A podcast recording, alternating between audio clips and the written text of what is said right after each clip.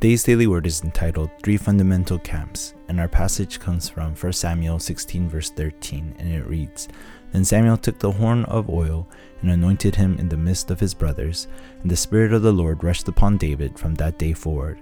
And Samuel rose up and went to Ramah. In today's passage, we see the anointing of David as king of Israel in the midst of his brothers, and the Spirit of the Lord came upon him. God was preparing David for the next steps to revive Israel as king.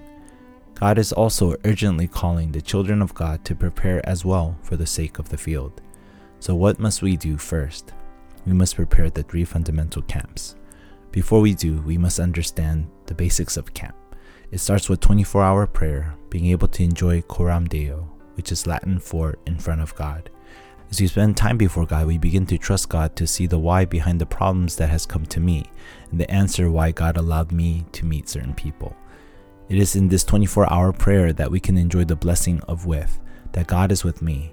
When we enjoy the blessing that God is with me through the problems we face, we can stand like Joseph through his tribulations.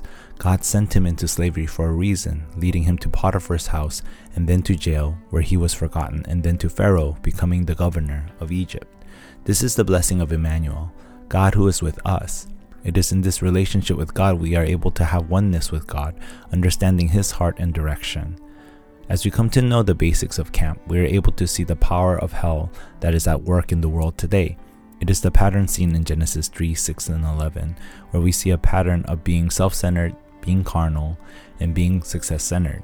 This is the strategy that the three organizations are utilizing today, seizing the world in transcendental meditation, chi movements, and energy. Mm, chi movements, and energy movements that all work under the same forces of darkness. This is easily taking place because many Christians don't think that these spiritual things are important. This is how Satan has taken control of the world through utilizing important technological developments as well, from second, third, and fourth industrial revolutions, to perpetuate the culture of Genesis 3, 6, and 11. So, what kind of camp must we do? We must utilize camp with the heavenly power that God gives. This is power that can't be explained in words. It is tacit power where no one can compete. The goal isn't to fight like the world, but to utilize the heavenly power God gives, where Joseph reached the top from being a slave, and where David was able to defeat Goliath with one shot. Do not be deceived by Satan, where he will make you compete like the world and take away Christ. We must also do a camp where we are not fighting like the world that focuses on the art of war and fighting, Christ came to this world to give us power to save the world. It is not about my level, where we compare ourselves to others, but it's about utilizing God's heavenly power. Understanding camp, we must hold on to these three things. First, we must understand the start of heavenly power.